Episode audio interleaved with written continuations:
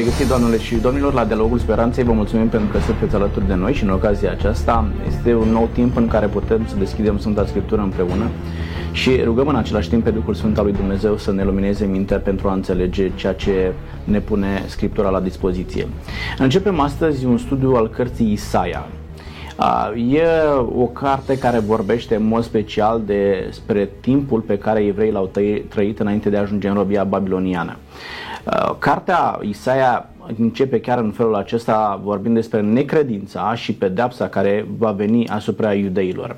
Vreau să ne creăm o imagine de ansamblu asupra acestei cărți, să vedem care este mesajul pentru noi astăzi, să înțelegem care a fost mesajul pentru poporul Israel și cât de mare a fost efectul asupra poporului Israel. Și pentru ca să înțelegem lucrul acesta, l-am invitat alături de mine pe domnul Ciobanu Constantin. Bine ați venit! Mulțumesc pentru invitație, bine v-am găsit. Domnul Ciobanu este pastor în Biserica Adventistă de ziua a șaptea și fără doar și poate ați predicat de foarte multe ori din cartea Isaia. N-ați predicat doar despre pedepsa, ați predicat și despre mesajele de speranță pe care le găsim în cartea aceasta. Găsim foarte multe pasaje mesianice acolo și vreau să descoperim din cartea aceasta, dincolo de avertizările pe care Dumnezeu le dă și importanța prezenței lui Isus Hristos ca mântuitor pentru, pentru popor. Vă mulțumesc pentru că sunteți aici. Eu mulțumesc. Alături de noi este și domnul Iosif Moisuc. Bine ați revenit. Bine m-am regăsit. Domnul Iosif Moisuc este pastor în Biserica Baptistă. A, dumneavoastră, în multe ocazii, ați folosit pasaje din cartea lui Isaia pentru a încuraja pe oameni. Dar iată că astăzi vorbim despre pedeapsă și despre necredință. Poate constitui un astfel de pasaj a, și un motiv a, prin care oamenii să se prindă de Dumnezeu, ar putea să găsească în avertizarea aceasta o motivație pentru care să renunțe la viața lor plină de păcat și să se prindă de Dumnezeu. Vreau să descoperim împreună lucrul acesta în emisiunea de astăzi. Vă mulțumesc pentru că sunteți aici. Domnilor, de ce pregătește Dumnezeu o pedeapsă pentru poporul Israel și de ce credeți că Isaia începe într-un mod atât de abrupt mesajul cărții sale, vorbind despre necredința poporului Israel și despre pedeapsa care urma să vină asupra poporului? Vă rog, domnul Ciobanu. Până nu ți cunoști bine situația în care te afli, nu poți porni pentru redresare și pentru vindecare. De aceea Dumnezeu prin profetul Isaia mai întâi le prezintă o radiografie a situației în care se află ei din punct de vedere moral, din punct de vedere spiritual și într-adevăr este destul de dureros ce spune Domnul. Spune m-au părăsit, au desprețuit pe Sfântul lui Israel, un popor încărcat cu fără de lege, sămânță de nelegiuiți, adică Uh, germinează doar stricăciune, uh, copii stricați, adică progenituri care nu permit ca un viitor să poată um, să-și arate colții. Deci situația e destul de, de să sfidezi, să ne sucotești, să uh, dai la o parte pe cel care lucrează pentru binele tău, care îți umple viața de bucurie și împlinire, este ceva dureros. Ori Domnul prezintă această situație în dreptul poporului său, că uh, l-a ocrotit, l-a iubit, l-a, uh, iertați-mi expresia, l-a giftuit de, de bunătăți și acum poporul, iată cum știe el să, care e situația în care se află poporul. Lamentabil. Da, asta era recunoștința pe care poporul o aducea față de Dumnezeu uh, după ce au primit atât de multe binecuvântări din partea poporului. Nu? Domnul Isuc, Putem înțelege din felul în care își începe Isaia cartea aceasta gravitatea stării în care se afla poporul, de ce se simte nevoit să înceapă chiar despre pedeapsă să vorbească. Mesajul lui, lui Isaia este un mesaj urgent. El nu își poate permite să vorbească despre lucruri nesemnificative de suprafață și atunci Dumnezeu, prin Isaia, când își comunică vestea uh, venirii robiei, vrea să-i conștientizeze pe cei din Israel de starea gravă și urgentă în care ei se aflau. Ehm, iar uh, cuvintele acestea, uh, zice, am hrănit niște copii, dar ei s-au răsculat împotriva mea. Boul își cunoaște stăpânul, măgarul cunoaște este a stăpânului său, dar Israel nu mă mai cunoaște, poporul meu nu ia aminte la mine și continuată prin uh, expresii de acestea, vai, vai, vai, de nenumărate ori, sau neam păcătos, popor încărcat de nelegiuiri, uh, de fără de legi, sămânță de nelegi, nelegiuiți, copii stricați, prin uh, genul acesta de mesaj, Dumnezeu transmite poporului Israel starea grea pe care Dumnezeu nu o mai poate ignora. Și mai există aici un aspect important, și anume uh, versetul 5 din capitolul 1 spune că uh, ce pedepse noi să vă mai dea? Adică Dumnezeu a încercat să-i atenționeze. De nenumărate ori a încercat să-i întoarcă, să le vorbească. În mod special, în vremea lui Isaia, problema era idolatria. Își făcuseră idoli. Se închinau la tot felul de idoli. Au împrumutat de la popoarele străine și se închinau pe tot felul de înălțimi. Și Dumnezeu zice, eu sunt singurul Domn viu și adevărat, întoarceți-vă la mine. De nenumărate ori Dumnezeu avertizează și uh, se pare că poporul nu ia aminte o dată, de două ori, de trei ori Dumnezeu nu vorbește. Și atunci Isaia, la îndemnul Domnului, își începe mesajul foarte abrupt, cum spuneați, din pricina stării uh, imposibile în care poporul Israel se afla. Știu, uh, aud mulți predicatori astăzi care transmit mesajul Cuvântului Lui Dumnezeu a, și nu constat neapărat uh, o astfel de abordare cum o găsim la, la Isaia. Uh, zic, n-ar fi bine totuși să-i ostilizezi pe oameni în momentul în care le arunci păcatele în față, dacă generalizezi păcatul acesta, poate că nu toți se fac vinovați de același păcat. Uh, metoda aceasta de lucru, de a fi foarte, foarte dur în mesaj, credeți că este o metodă care ar prinde și astăzi sau era specific doar pentru timpul acela, doar pentru poporul acela, era o metodă care prindea atunci și nu mai prinde acum, domnul Ciobanu. Este adevărat că în sânul poporului pot fi elemente pozitive, oameni de bine, neprihăniți, curați la suflet, nu? Uh, mă gândesc la rugăciunea lui Daniel de căință. Daniel a fost un om neprihănit, un om uh, spiritual deosebit, cu o coloană vertebrală radicală. Și atunci când el se roagă și spune, Doamne, noi și părinții noștri am păcătuit, nouă ni se cuvine să ni se umple fața de rușine. Adică el nu face notă discordantă de poporul său și nu spune eu sunt neprihănit, dar m-am trezit printre aceștia care sunt atât de decăzuți. Nu el își recunoaște situația în care poporul se află și spune noi suntem vrednici de a ne trage pedeapsa și de a, de a uh, suferi lucrul acesta. Și atunci când poporul uh, simte și vede că suntem cu toții afectați, atunci e o stare de, de unire care îndeamnă la uh, o reformă radicală. În felul acesta putem avea Uh, rampa de lansare pentru ca lucrurile să înceapă o reformă uh, potrivită și bună. Cam așa văd eu situația aceasta. Uh, dacă eu spun că din casa aceasta eu sunt cel neprihănit, din locul acesta de muncă eu sunt cel mai bun, atunci n-am făcut nimic. Exact ca și un ofițer care a vizitat un penitenciar și a întrebat pe toți dumneavoastră de ce sunteți aici. Și toți au spus noi suntem nevinovați, dar unul a zis eu sunt un mare păcătos și am ajuns pentru faptele mele. Și a spus comandantului penitenciarului, dați-l afară pe acest păcătos dintre acești neprihăniți. Adică nu pot eu să fac notă discordanță față de ceilalți. E ca și în armată, știți, toți pentru unul și unul pentru toți. E corect să fie așa sau nu e corect? Spunem și noi. Când un profesor la școală dă o lecție pentru toată clasa pentru vindecare, asta ajută pe toți. Fără doar și poate, uh, și Scriptura zice, uh, nu este niciun om care să făcut binele fără să păcătuiască. Pavel zice, toți au păcătuit și sunt lipsiți de slava lui Dumnezeu. Uh, toți au păcătuit, dar în momentul în care vii cu un mesaj atât de dur, și admonestezi pe toți și spui neam nelegiuit, toți sunteți răi, ați ajuns vai și amar de voi, nu i ostilizezi mai degrabă pe oameni, ai putea la momentul de față, ca și predicator, să mai aduci un astfel de mesaj? Desigur că da. Dar trebuie să fim atenți la, la următorul aspect, și anume, noi nu suntem puși să speriem pe oameni sau să îi facem să se simtă vinovați într-un mod artificial, într-un mod în care avem de construit un argument și atunci manipulăm realitatea. Isaia aici, de fapt, prezintă realitatea și el se găsește într-o perioadă în care sunt foarte mulți proroci falși, iar prorocii falși lăudau poporul.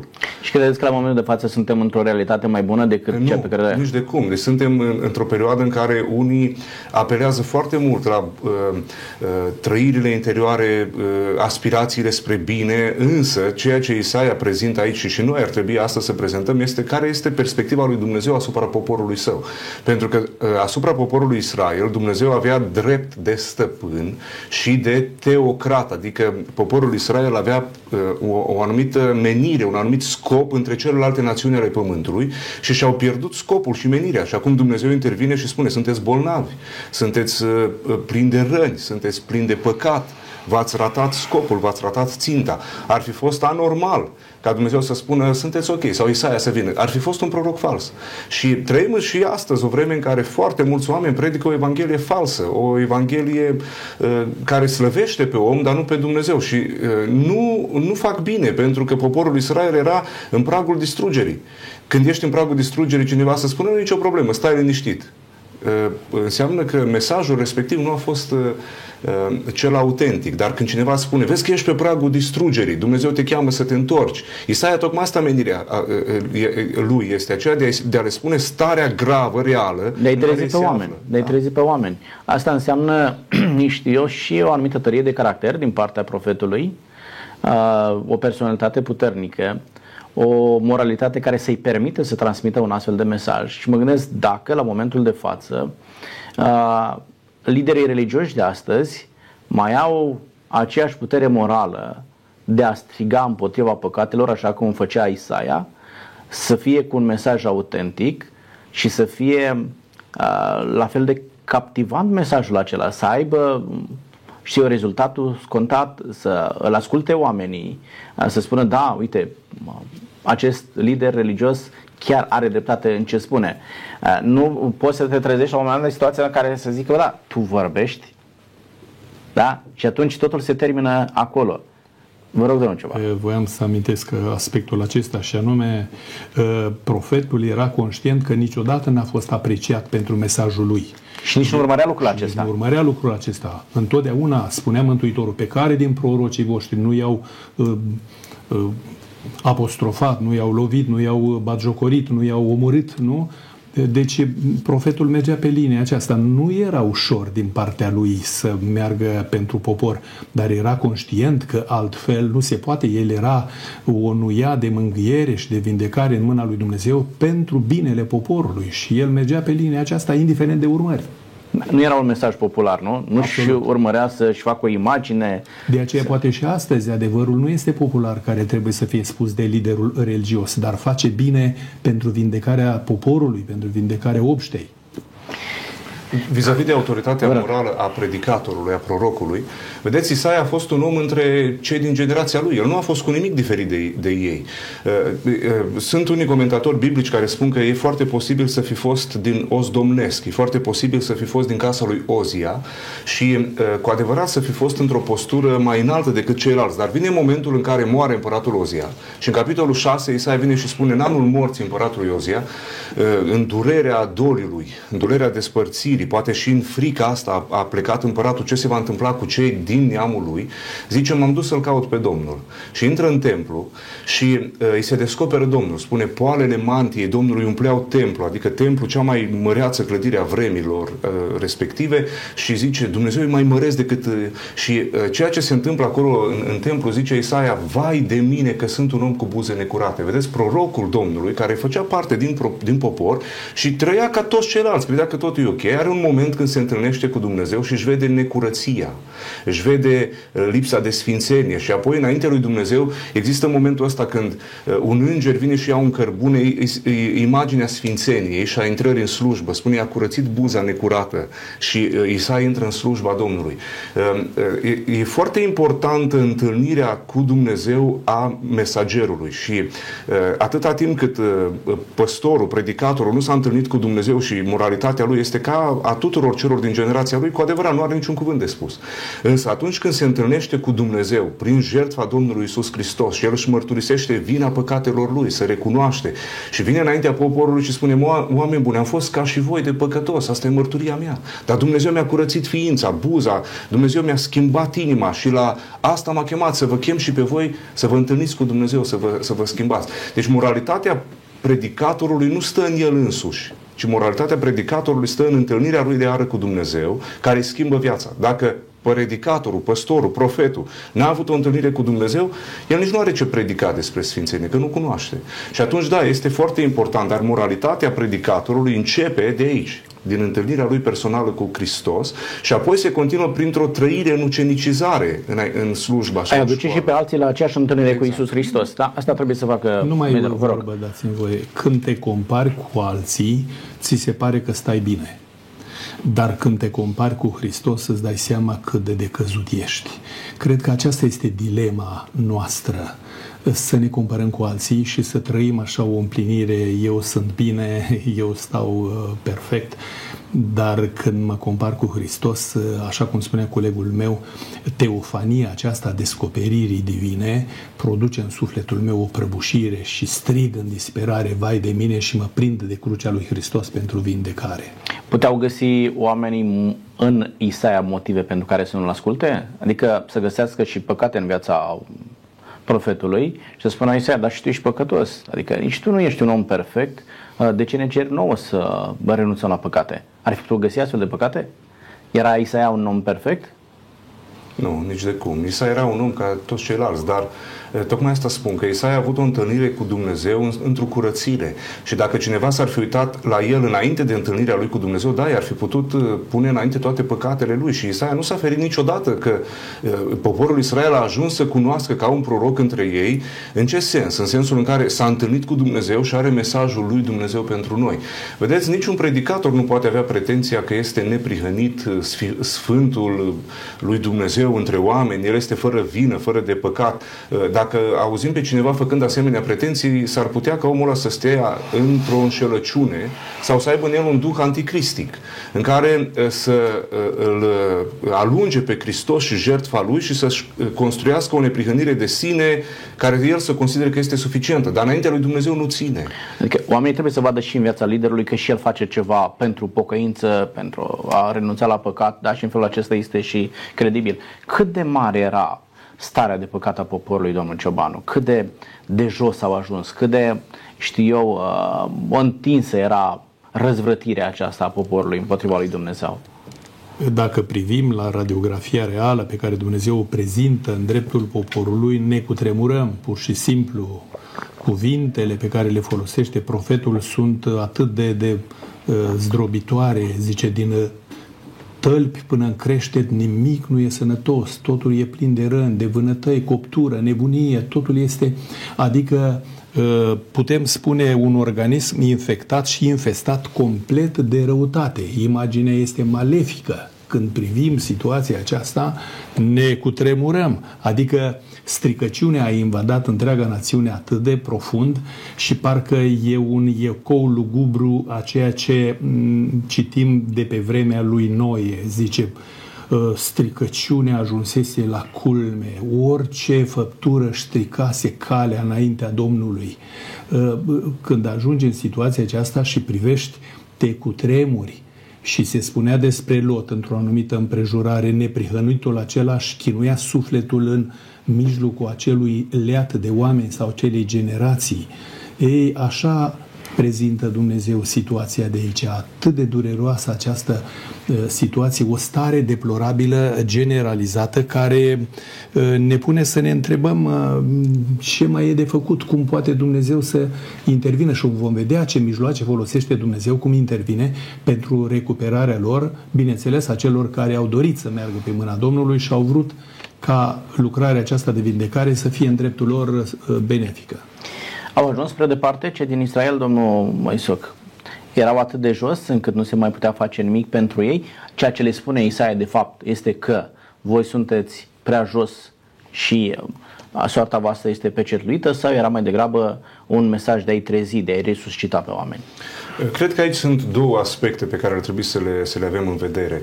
Întâi de toate, toți oamenii sunt păcătoși, lipsiți de slava lui Dumnezeu prin păcătuirea uh, uh, lui Adam și Eva. A intrat păcatul în lume și a uh, uh, contopit sau a, a atins, a uh, pângărit fiecare aspect al existenței umane. Deci, uh, oricine de sub soare, din orice națiune ar fi fost și atunci în vremea lui Isaia și astăzi, uh, se confruntă cu această realitate a păcatului care este lipit de ființa noastră. Însă, în același timp, există și o anumită degradare sau un anumit grad al păcătoșeniei, iar în Vechiul Testament și chiar și în Noul Testament devine emblematică această comparație cu Sodoma și Gomora. Și uh, versetul 9 din capitolul 1 tocmai aici face apel și zice de nu ne-ar fi lăsat Domnul oștirilor o mică rămășiță, am fi ajuns ca Sodoma și ne-am fi asemănat cu Gomora. Sodoma și Gomora care sunt pedepsite cu foc din cer. Dumnezeu trimite ploaie ca un foc din cer. Și Isaia spune, cu nimic nu suntem noi mai buni decât Sodoma și Gomora, însă în bunătatea lui Dumnezeu a lăsat o rămășiță, cum spunea colegul de, de platou. Uh, unii oameni care au rămas totuși credincioși Domnului în neprihănirea lor și chiar și Isaia este unul dintre aceștia.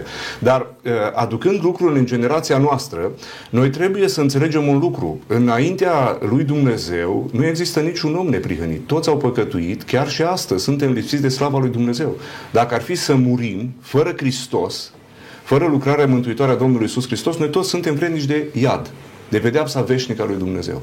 Dar Uh, slavă Domnului că Hristos a venit în lumea noastră, El, Dumnezeu adevărat din Dumnezeu adevărat, singurul Fiu al lui Dumnezeu și ne-a dat soluția iertării prin jertfa Lui de pe Golgota. Noi putem avea păcatele iertate.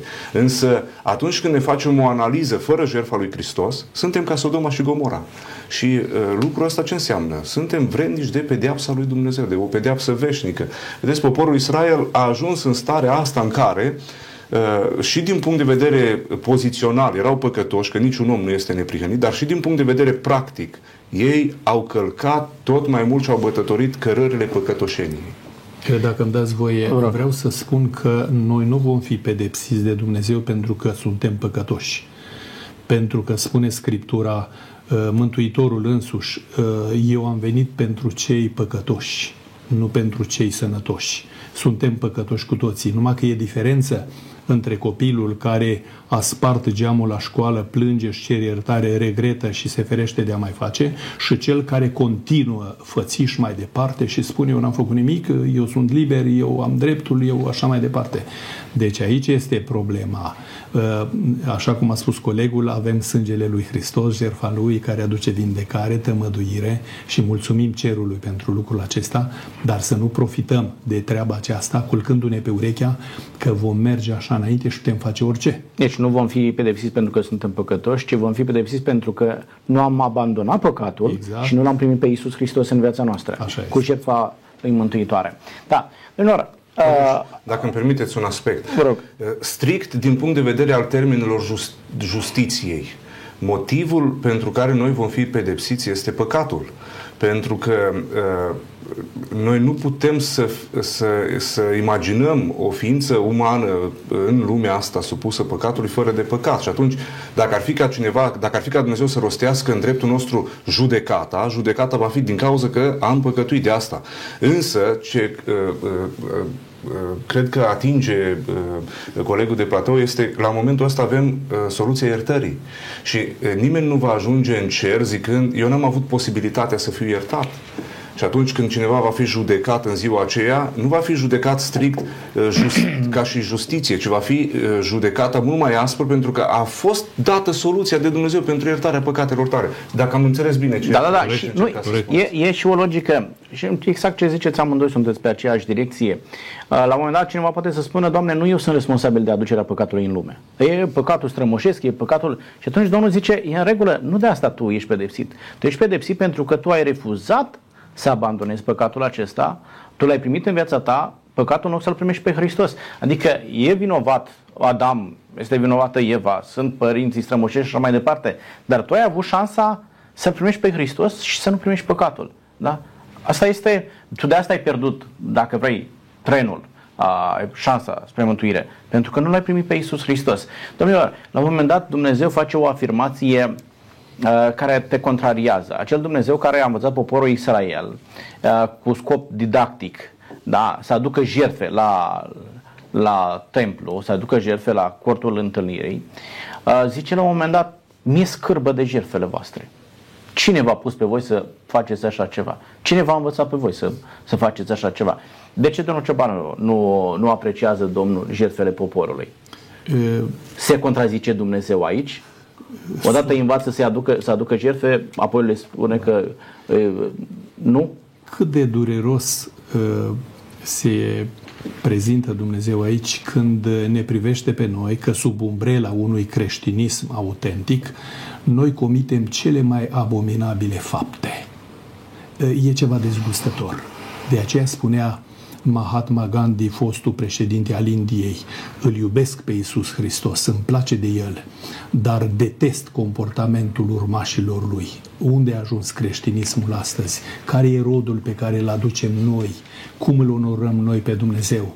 Că dacă eu mă duc la biserică și când ies în jur, dacă eu mă duc la biserică și când plec acasă îmi bat copiii și soția, dacă eu mă duc la biserică și am adus jertfa de închinare frumos, curat și vin acasă și încep cearta cu vecinii și așa mai departe, o viață plină de urățenie și de, de, de, de dezastru. Spuneți, vă rog, dumneavoastră, lucrul acesta nu este un nonsens nu e ceva care uh, produce dezgust. Așa privește Dumnezeu situația când mă vede pe mine, că încerc să mă împac cu gândul că eu am fost la slujbă, dar îmi permit să fac orice și viața mea contrazice frumusețea trăirii de la biserică. Nu se poate să fiu dublu.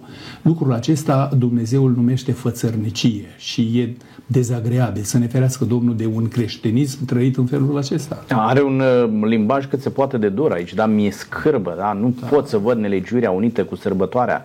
Uh, era de neimaginat ce se întâmplă acolo.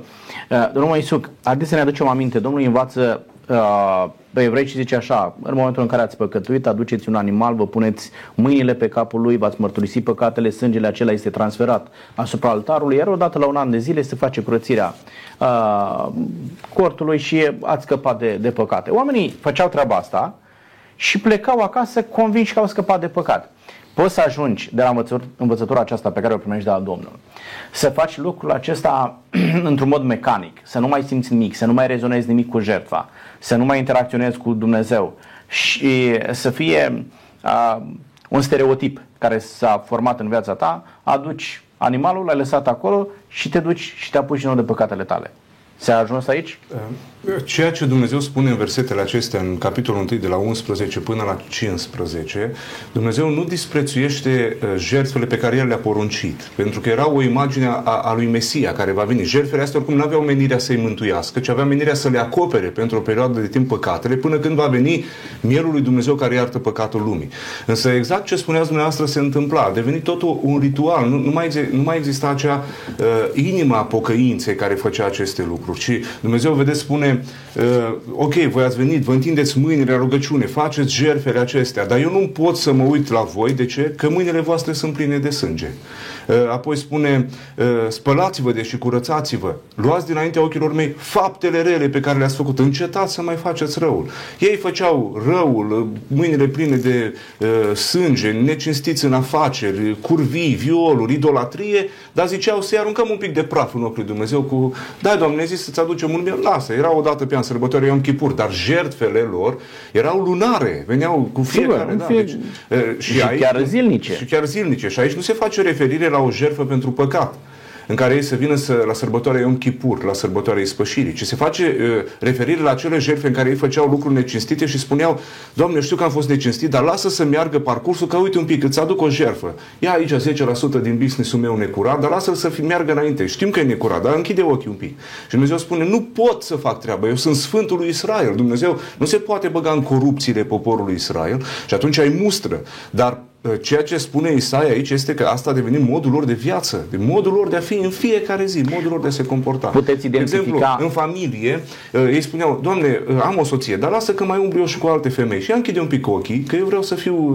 așa. Și Dumnezeu zice, nu se poate, căsătoria este sfântă înainte lui Dumnezeu. Era atunci sau este și acum? Să vă întreb, puteți identifica anumite practici între oamenii de biserică de azi care fac aceleași lucruri cum făceau cei din, uh, din vechiul Israel, pentru care Domnul zice, mi-e scârbă să mă uit la voi. Când, când spuneți oameni de biserică, vă referiți la ce? La oameni, nu mă refer la o anumită biserică, ci oamenii care merg la o biserică, care sunt ah, okay. creștini practicanți. Pentru că aici Isaia nu condamnă doar pe preoți. Nu, nu, nu. Aici Isaia condamnă toți oamenii. Toți oamenii. Toți oamenii, și, sigur. Și atunci, da, și astăzi găsim, v-am dat exemplu, și sunt atât de mulți oameni care spun, uh, uh, nu știu, fac business-uri din astea ilegitime, înșeală statul, înșeală oamenii, uh, nu le dau salarii, își bat joc de ei și apoi spun, ei s-au îmbogățit și spun, mă duc la biserică și îmi dau eu niște bani acolo și mă iartă Dumnezeu că am dat bani. Dumnezeu spune, nu, nu, oprește, că tot pământul e a Domnului până la urmă, urmei, dai tu E o bătaie de joc la adresa lui Dumnezeu. Apoi am dat exemplul ăsta al vieții de familie sau,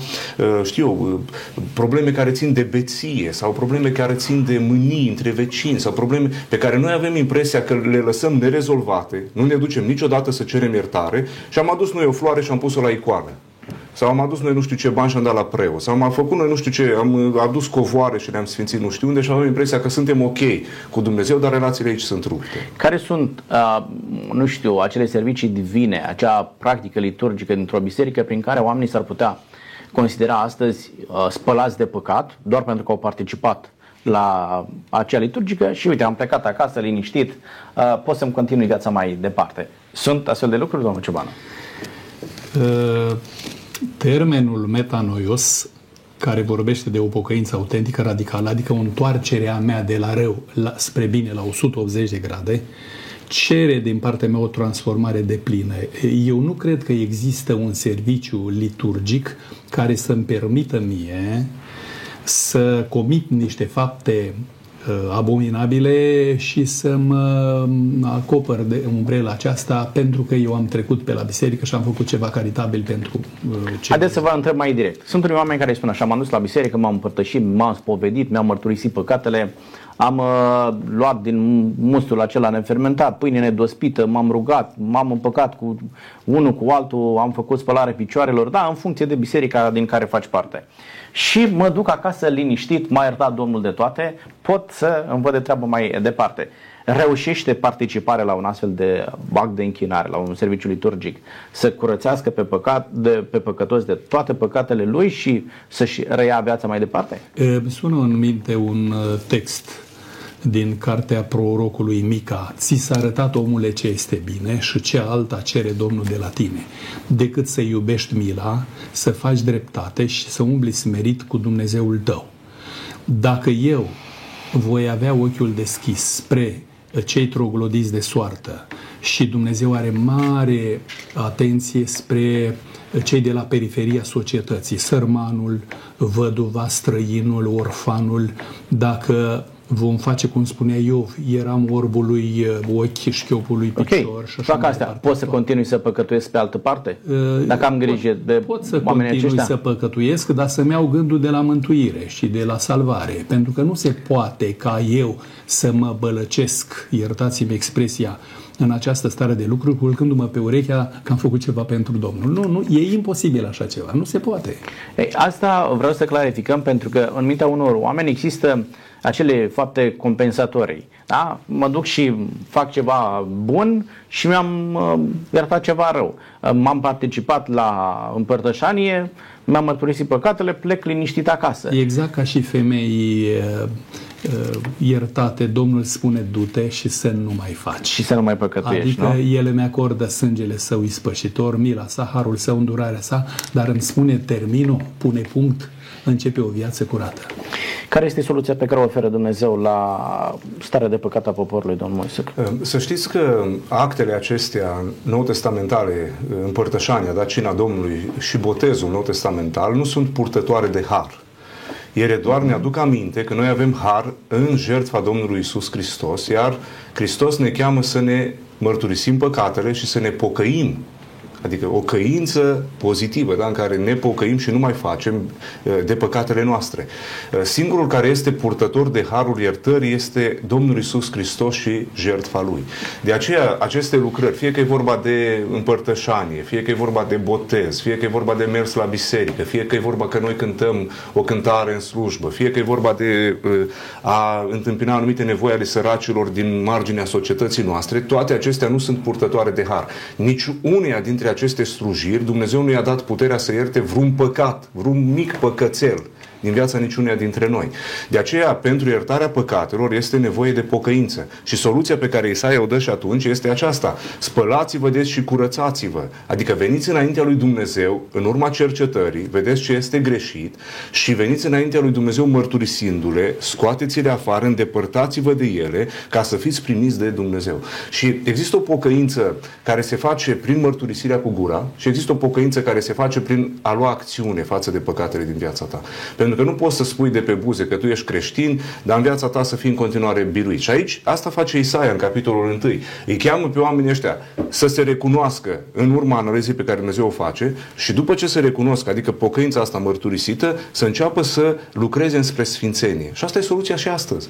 Pentru că noi nu putem uh, fa- spune ceea ce Biblia nu spune. Adică eu nu pot să dau, să vă zic că astăzi, uitați, luați bucata asta de pâine, și numai din faptul că ați luat-o uh, la sărbătoare asta, ea vă poate ierta. Nu, bucata aia de pâine nu are nicio putere într-o iertare.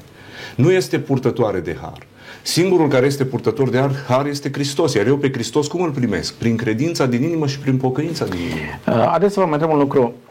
Mulți oameni merg pe, pe uh, o anumită imagine care se creează la o astfel de, de ocazie de împărtășanie. Și noi l-am văzut plângând pe om, l-am văzut prăbușit, dărâmat. Și e drept că un astfel de serviciu divin s-ar putea să producă emoție și chiar a, a, această stare de regret. Este suficient sentimentul de regret față de păcat pentru a primi iertare? Sunt câțiva pași pe care Biblia îi prezintă, nu avem timp acum să-i dezvoltăm, dar vreau să amintesc succint așa. E bine să încep cu, în primul rând, conștientizarea păcatului, îmi dau seama că am păcătuit, e foarte important lucrul acesta, apoi survine regretul, părerea de rău, plâng, cum spune profetul Ezechiel, mă bat pe pulpă, mi-e rușine de mine, cum am ajuns în halul acesta, mi-e scârbă de mine și mă pocăiesc în țărnăș cenușă. Și atunci, după regret, vine mărturisirea. Îmi mărturisesc păcatul și spune psalmistul câtă vreme am tăinuit, nu eram fericit, dar după ce mi-am mărturisit, mă simt liber. Și după mărturisire vine uh, lepădarea, lepădarea, părăsirea de păcat. Și apoi, după părăsire, o predare totală lui Dumnezeu la îndemâna lui. Asta o vrea Dumnezeu de la noi. Am văzut multe ocazii în care oamenii sunt atât de deschiși și spun, am păcătuit. E adevărat, sunt greșit. Îmi pare atât de rău că am păcătuit, rog iartă-mă. Începutul e bun. Și cu atâta senătate îți spune asta, că zici, chiar e, e real ce se întâmplă. Și omul chiar poate că simte regretul acesta, dar îl vezi după ce s-a terminat biserica, uh, că pleacă acolo unde spunea Zoana, se duce din nou și la băut și face toate relele pe care le-a făcut până atunci. De asta, asta subliniez, nu este suficient starea aceea de, de regret. Chiar lacrimile pe care le-ai vărsat acolo nu sunt suficiente. E un prim pas, dar ai nevoie să părăsești păcatul. Da? Ai făcut și de asta Domnul zice, curățați-vă, spălați-vă, uh, e în voi puterea de a vă schimba. Nu vă pot eu schimba forțat. Domnul nu, nu face transformări în viața noastră fără aportul nostru, fără voința noastră, fără conștientizarea noastră. Da? Domnul te trezește, te conștientizează, dar este a, de datoria ta să faci transformarea aceasta, să faci schimbarea aceasta. Tot prin profetul Isaia spune Domnul, voi acoperiți cu lacrimi altarul meu, adică e căință, da. e regret, e părere de rău, dar după aceea continuați, continuați. să faceți așa și atunci lucrurile nu, nu schimbă cu nimic situația. Sunt lacrimi inutile. Da? da. Pe de altă parte, vorbeați de metanoia mai devreme. Metanoia înseamnă schimbarea modului de a gândi. Dar nu e doar o, o stare emoțională, da? exacerbarea unui sentimentalism religios uh, și te-ai oprit acolo. Schimbă-ți modul tău de gândi, de a fi. Uh, aș traduce schimbarea modului de a gândi, schimbarea mentalității. Ești un alt om. Cum spunea, Vezi altfel cum lucrurile. spunea Pavel, cine fura să nu mai fure, Corect. cine mințea să nu mai mintă, cine făcea Asta înseamnă uh, pocăință, da? Cum, cum stabilește Dumnezeu vina poporului? Pentru că Dumnezeu este uh, este fair play, da? În relația lui cu poporul. Și ce uite, v-am văzut de departe și uh, zic că voi sunteți păcătoși. La ce invită Domnul? Pe... Vis-a-vis de ce, ce, ce ați discutat până acum, uh, aș vrea să spun că uh, această căință pe care o, o vedem în sufletul unui om, ea poate să fie superficială, for, forțată de locul respectiv, dar poate să fie și reală. Noi nu avem cum să o măsurăm. Dacă da. văd un om Sigur care el da se coboară în sine, se căiește, se pocăiește, are loc uh, o, o, o, un regret real acolo. Regretul acela real însă trebuie să fie continuat cu schimbarea uh, direcției generale a vieții.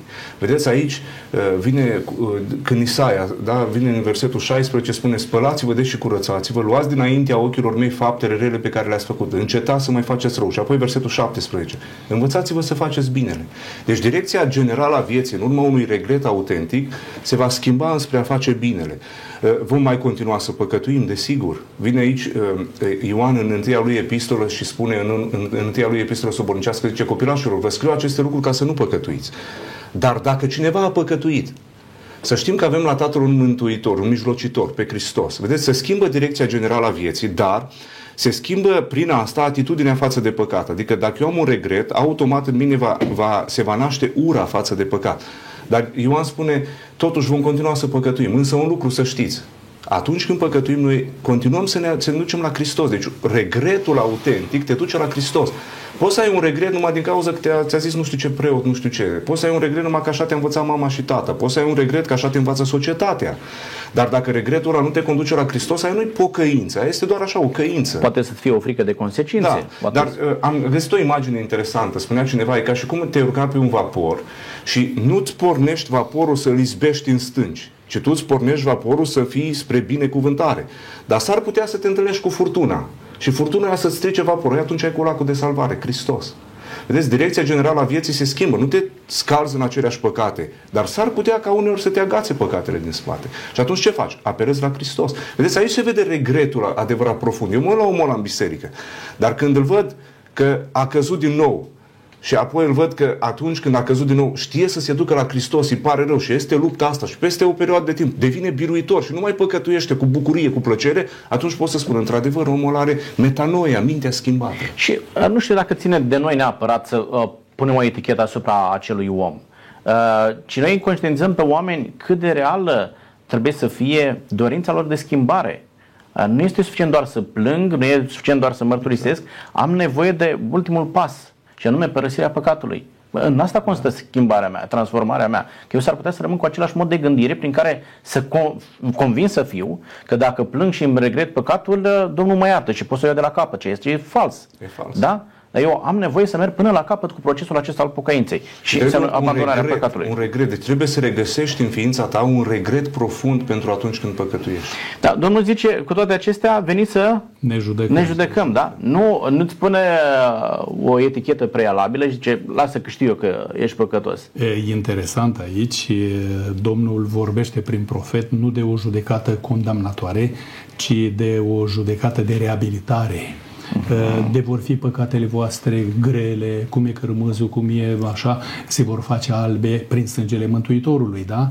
Deci iată judecata la care ne invită Dumnezeu nu de a ne condamna și de a ne pedepsi, ci de a ne reabilita și de a ne reașeza în drepturile pe care le-am avut înainte, dar prin sângele lui Hristos și prin viața noastră schimbată prin harul său. E vorba chiar de judecată de cercetare, da? În momentul în care Dumnezeu cercetează viața, tu ești chemat să fii cercetat, Uh, e o introspecție a vieții tale, să vezi cum stai, nevoia de mântuire pe care tu o ai da? și să vezi unde te duci. Și Dumnezeu zice, uite, sunt aici, te aștept, dar nu trebuie decât să accepti oferta de mântuire și, prin jertfa lui Hristos. Și ce e mai frumos să știi că ai un paraclet, un apărător, Duhul Sfânt, care te ajută, care mijlocește pentru tine cu suspine negrăite, cum spune Pavel, și te îndeamnă mereu, hai, renunță la păcat. Și eu accept lucrul acesta și mă las pe mâna lui îmi aduce vindecare și viață.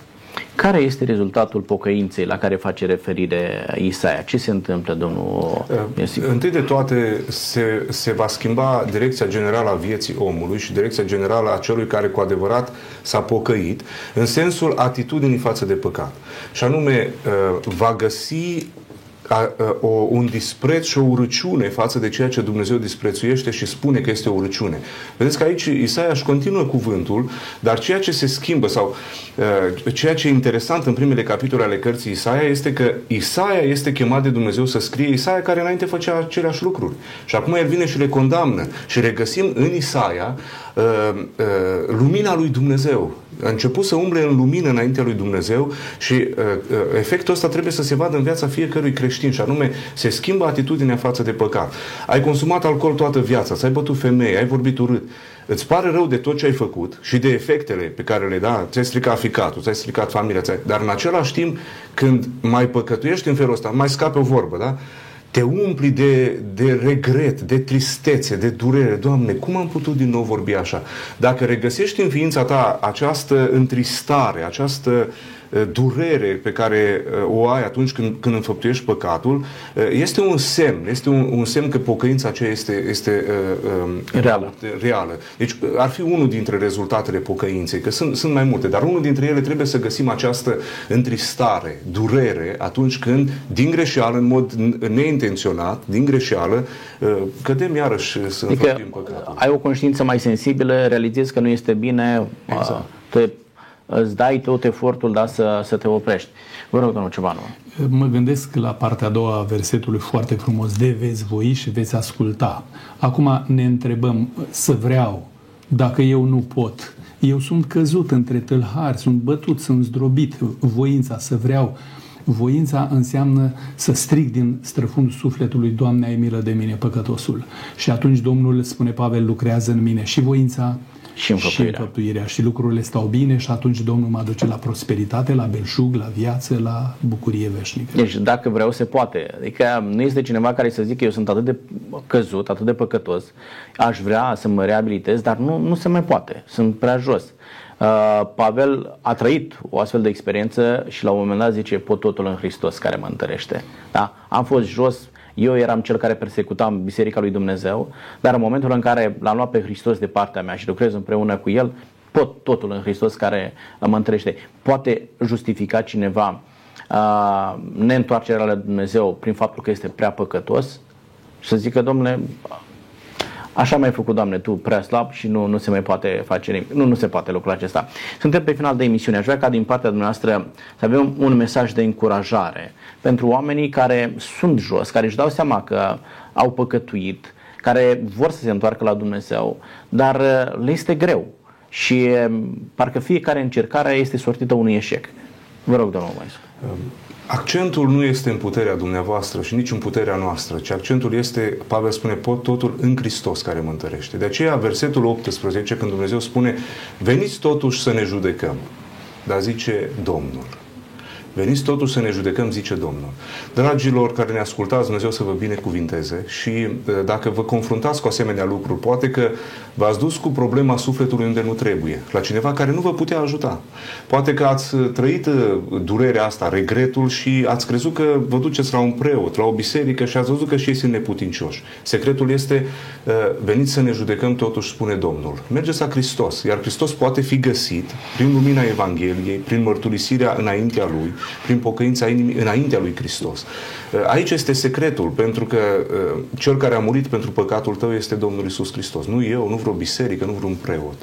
De aceea noi îndemnăm pe oameni spre Domnul Isus Hristos și El să asculte strigătul fiecăruia dintre noi și strigătul dumneavoastră. Mulțumesc tare mult. Nu Domnul există ceva. păcătos atât de decăzut care să nu poată fi salvat și mântuit dacă ne gândim la tâlharul de pe cruce, dacă ne gândim la uh, uh, Maria Magdalena, din care i-a scos șapte demoni, dacă ne uh, gândim la suflete decăzute, nu există păcătos decăzut, atât de decăzut pe care cerul să nu-l poată reabilita. Însă, Există situații când păcătosul se complace într-un păcat și atunci Dumnezeu nu mai poate interveni pentru că eu nu-i permit și am blocat calea de acces. Să apelăm la cruce și să ne îndrăgostim de Domnul Hristos în așa manieră încât să spun, Doamne, dacă sângele Tău a curs pentru mine, pentru iertarea mea. Dacă tu m-ai iubit atât de mult, ajută-mă să te iubesc și eu așa cum meriți tu. Și Dumnezeu va face lucrul acesta. Și da Dumnezeu, poate că chiar în momentul acesta sunt oameni care se prind de cuvintele acestea, se prind de Isus Hristos și se ajută Dumnezeu să depășească uh, slăbiciunile cu care se confruntă, păcatele acele care au ajuns să înrobească viața și să scape de păcate. Vă mulțumesc tare mult pentru vorbele dumneavoastră pline de încurajare, de Duh Sfânt, pentru care ne rugăm să aibă efect asupra celor care ne urmăresc și, și ne ascultă. Doamnelor și domnilor, încheiem aici. Iată că Dumnezeu este acela care ne conștientizează de starea în care ne aflăm. Dumnezeu nu se joacă cu păcatul așa cum nu ar trebui să o facem noi, nici noi niciodată. Întotdeauna spune păcatului pe, lume, pe nume, dar în același timp Dumnezeu este pregătit să ofere soluții pentru salvarea noastră. Niciodată nu trebuie să fim dezamăgiți că am ajuns prea departe în păcatul nostru, ci întotdeauna ochii noștri să fie ațintiți la crucea Mântuitorului Iisus Hristos, având încredere că sângele ce a curs pe crucea Golgotei este suficient să ierte orice păcat, să curățească orice fără de lege și lucrul acesta se regăsește în credincioșia lui Dumnezeu potrivit Scripturii. Vă mulțumim pentru că sunteți alături de noi, vă mulțumim pentru că interacționați cu noi pe pagina de Facebook și până data viitoare vă doresc să aveți experiențe frumoase cu Dumnezeu și să simțiți puterea iertării. La revedere!